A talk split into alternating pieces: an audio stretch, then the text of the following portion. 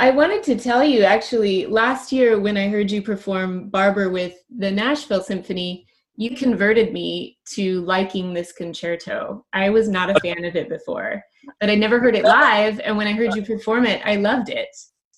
That's funny because that's exactly my story as well. I only knew it from recordings, but then I heard Wendy Warner play it live in the late 90s. Mm. And and and I mean she's a fantastic cellist and she played it so beautiful that I realized it's a great piece but it has to be played well.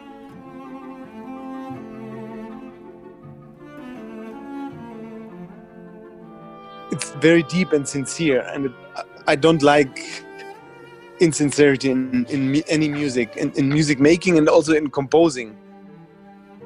It's the best American cello concerto, hands down. I mean, there's no other one. There are quite a few, but that's by far the best. I'm Sunniva Kali.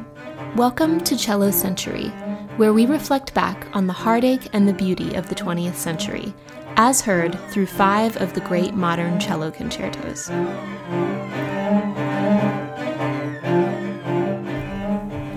This week's guest is cellist Alban Gerhardt. Alban has recorded extensively for Hyperion Records and is a regular collaborator with leading orchestras in Europe and the United States. It's what what all music is about. It's about um, you know there's a lot of love and loss and fear and some anger and a lot of wittiness in the last movement but but never never it's never superficial Samuel Barber was born in 1910 and he was still quite a young man when he started receiving awards and recognition for his music. In 1938, the great conductor Arturo Toscanini premiered some of Barber's music on the radio with the NBC Symphony Orchestra. The members of the orchestra have now taken their places, and Mr. Toscanini is returning to the center of the stage. We shall hear these two pieces by Samuel Barber, Adagio for strings and Essay for orchestra.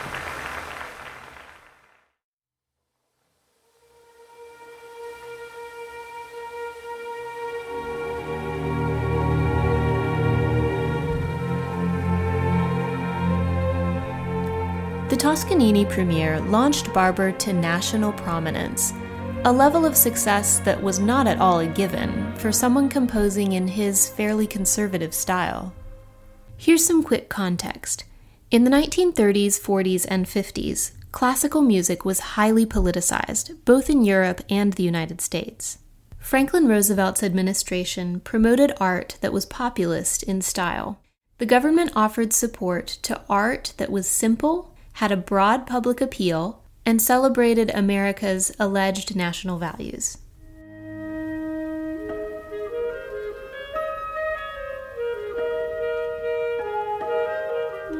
Aaron Copland was very successful in this vein. His music features folk like tunes, simple, open harmonies, and topics drawn from American folklore. This is music from his ballet Appalachian Spring, which won the Pulitzer Prize for Music in 1945, the same year that Barber's Cello Concerto was written.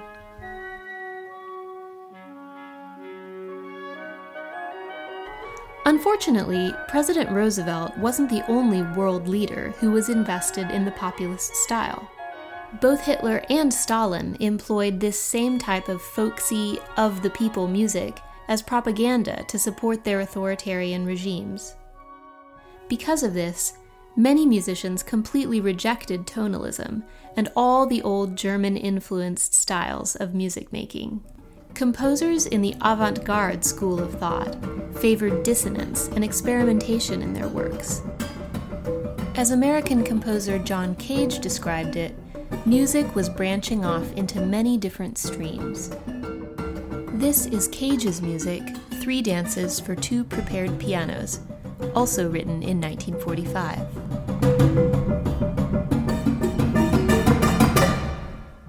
I don't know if you know about this whole thing after the Second World War. That there was the Adorno, this philosopher, said that after the Holocaust, no beautiful music could be written anymore. He was very influential um, and incredibly smart man. Composers didn't dare to write anything beautiful anymore. I mean, Richard Strauss was the last guy in Central Europe writing stuff like that, but he was allowed because he was who he was. Barber's music was very much in the stream of Richard Strauss. It displayed the old Teutonic values of rich orchestration, long melody lines, and chromatic harmonies. Remember that radio performance by Toscanini? Here's the reaction of one contemporary critic. One listened in vain for evidence of youthful vigor, freshness, or fire, for use of a contemporary idiom. Mr. Barber's was authentic, dull, serious music, utterly anachronistic as the utterance of a young man of 28, AD 1938.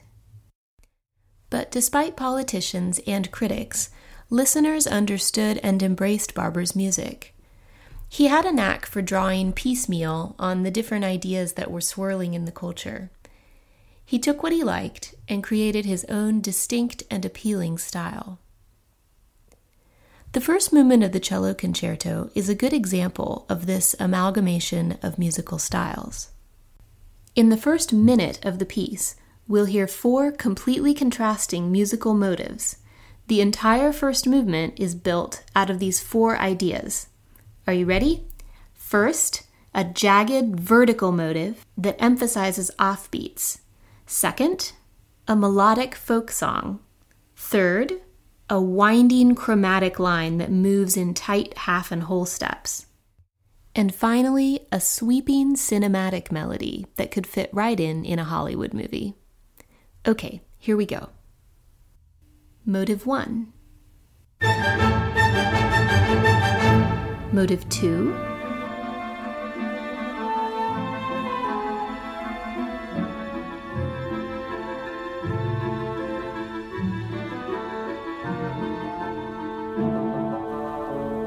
Motive 3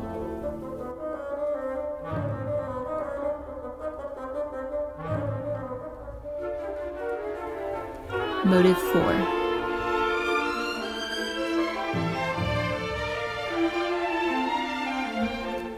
soloist meanders in with the chromatic motive before making its way to the more hummable folk song melody, which I consider the primary theme of this movement. Barber approximates a folkish style by drawing on several musical characteristics common to many folk traditions worldwide. A simple symmetrical phrase structure, mixture of major, minor, and Phrygian modes, and a distinctive short long, short long rhythm that's sometimes called a Scottish snap.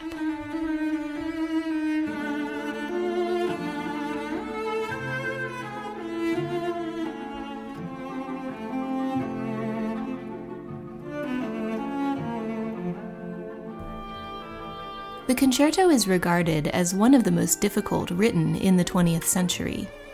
Barber's partner Giancarlo Menotti wrote, Sam has just finished a wow of a cello concerto, which will make the cellist's hair stand. To to really play the, the thirds and the sixth, the, the quick ones in tune and, and with good sound, that is not so easy. That's what I practice most, I think. In the concert it's difficult to tell because it's so fast. But I can I can hear it. So I'm always annoyed if it doesn't work.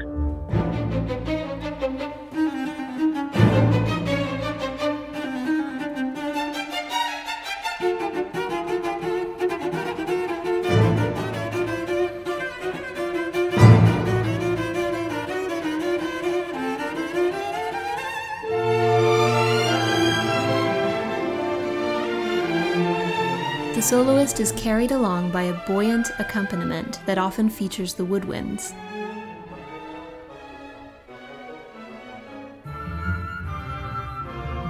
He deals with orchestra and soloist so well. It's, uh, there's hardly any balance problem, I feel, which is often in, in concertos of the late 20th century. That's the big problem that they're just too heavily instrumentated, and, and Barber took care of it. Barber himself wrote to his uncle It is such a difficult problem to balance solo cello with all its limitations of sonority and orchestra. I think if I had realized the difficulties involved, I should never have attempted it. Barber worked closely with cellist Raya Garbusova, meeting with her for hours so he could understand all the potentialities of her cello technique. Garbusova loved to play in the high registers of the cello, and her influence shows.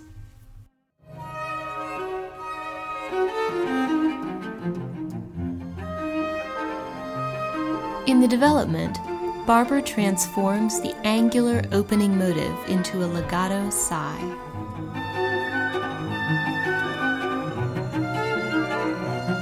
He uses that same angular motive to create an accompaniment for a new theme that is soft and wistful.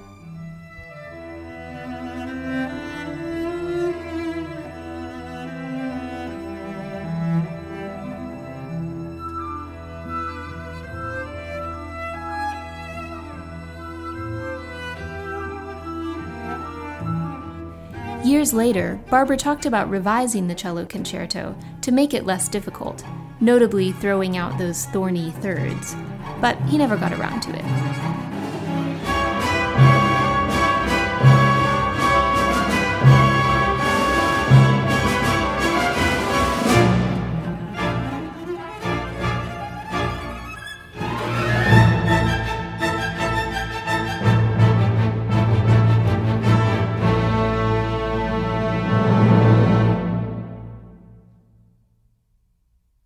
Barber was a singer, and about two thirds of his entire compositional output was written for voice. The perennial attraction of his music owes a lot to his seemingly effortless gift of melody. He paid special attention to setting texts in a way that suited the natural cadence of speech. In order to do this, he would often mix meters or tie notes over the bar lines to obscure a sense of where the strong beat was. The result was long melodic lines that seemed to exist outside of rhythm and time.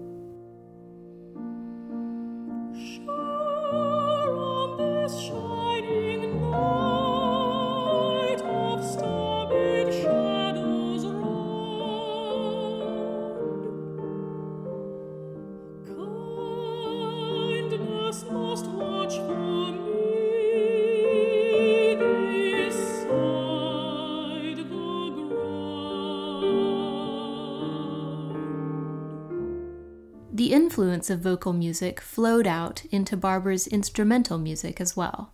You can definitely hear it in the second movement of the cello concerto.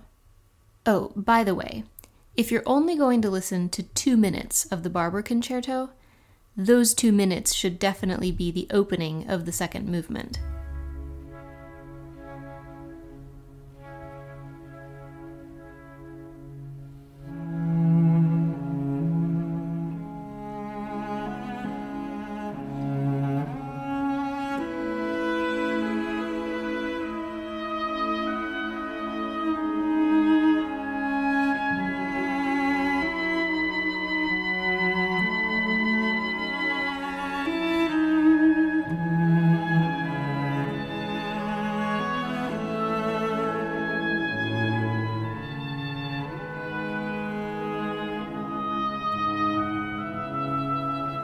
The time signature of this movement is 8 eighth notes per bar, which should be a pretty square meter, but Barber floats the rhythms over the bar lines for that wonderful sense of everlasting melody. The main pattern featured is a dotted rhythm, which can sound like a lullaby and has a lot of natural tension and release. The solo cello plays in canon with a solo oboe, with the oboe echoing everything one fifth above. Barber also sets up an interesting interplay between major and minor. We're in the key of C sharp minor, but the majority of the melody is built around a mixture of major and minor thirds. In other words, it's hard to tell if this music is happy or sad.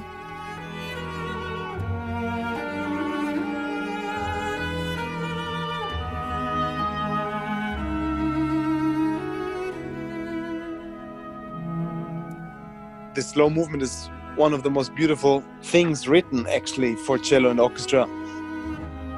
It's like a big, beautiful chant, uh, almost in a religious way. everybody agrees that the cello is the closest to the human voice and it needs that. And the cellist should take it serious and not not do any cello rubbing there. It's it's it should be really thinking of, of a beautiful singer.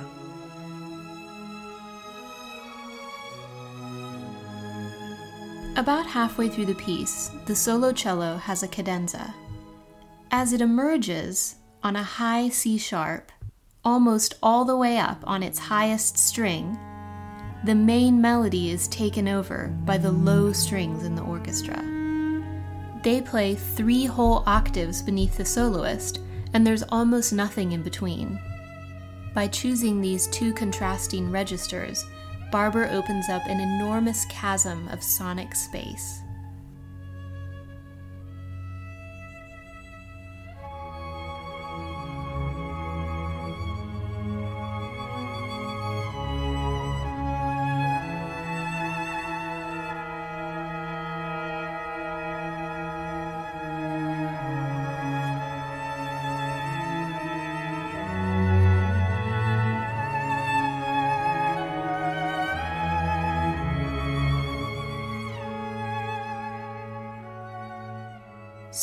This culminates with all of the strings in the orchestra playing the melody and the descant forte molto espressivo.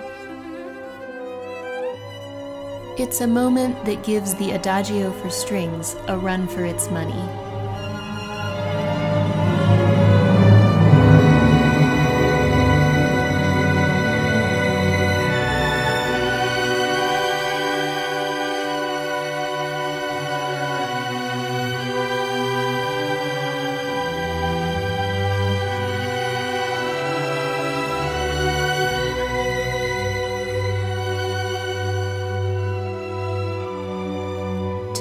Personally, the word that describes this movement is consolation.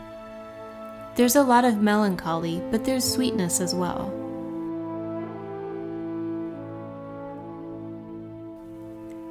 However, something ominous does happen at the very end. In the last three measures, the cello drops down to a low C sharp, almost the lowest note on the cello. The sudden drop to this dark register, accompanied by a final statement of the melody in the low strings, is like a storm cloud on the horizon.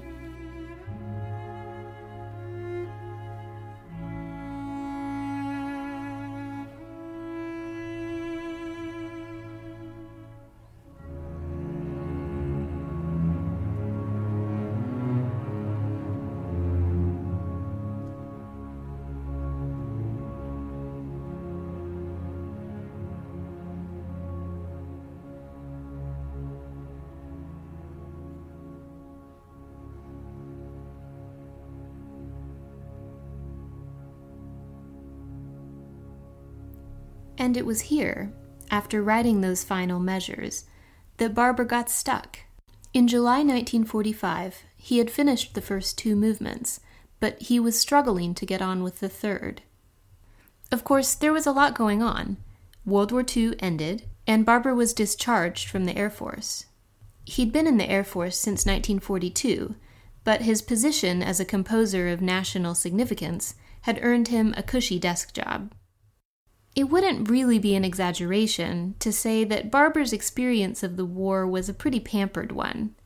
In 1943, one of his most committed patrons even helped him to purchase a beautiful home in a bucolic area of New York State.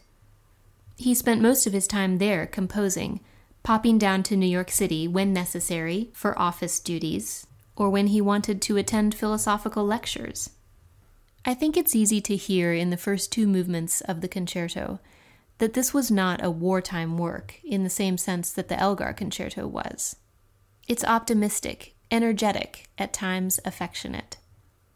But the third movement is really different. I think this has something to do with a change in world circumstances. At the beginning of August 1945, two atomic bombs were dropped on Japan. Remember, this happened just after Barber had stalled in his progress on the concerto. An associate of Barber's later claimed that he had begun the third movement, but he scrapped it after hearing the news about Japan. This story has never been corroborated by another source, but I believe it has merit because of what I hear in the music. The opening of the third movement is cataclysmic.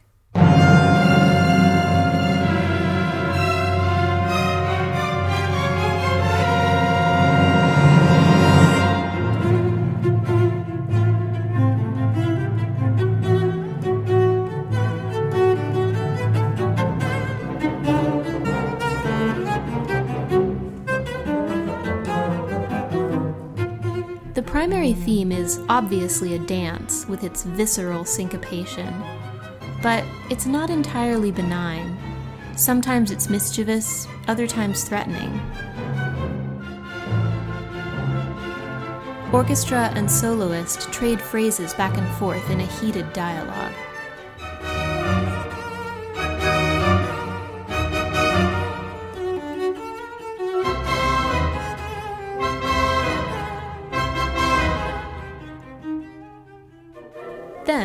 With almost no sense of transition, we hear the secondary theme.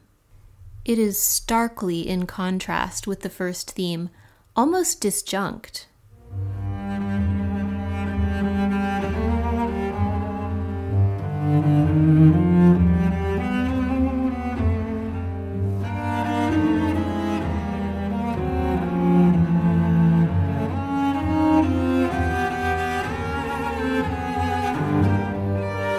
It's a very medieval sort of theme.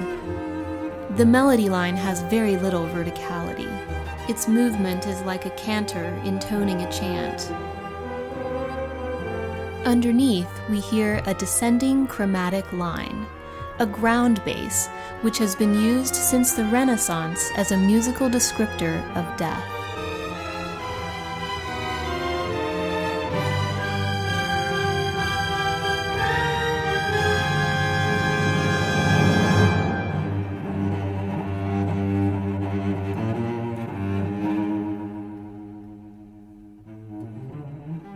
Barber uses a cello cadenza to lead us back into the primary theme.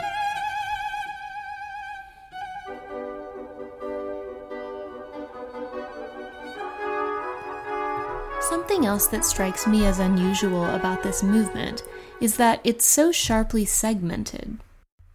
In the first movement, we were treated to a kaleidoscope of sound created by the interweaving of multiple motives. Here we don't get that same showmanship of compositional technique.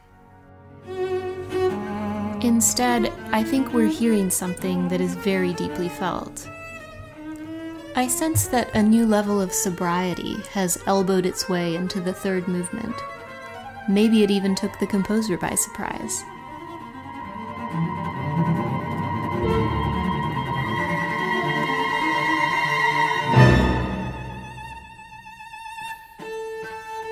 We've certainly come a long way from where we started.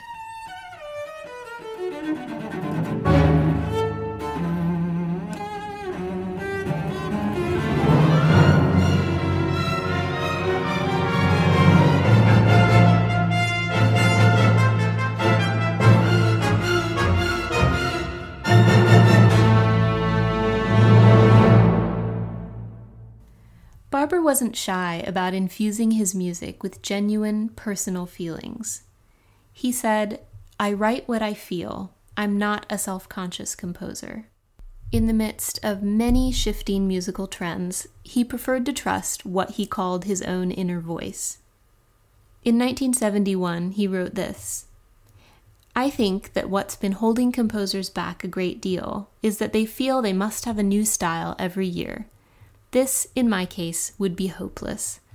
I just go on doing, as they say, my thing. I believe this takes a certain courage.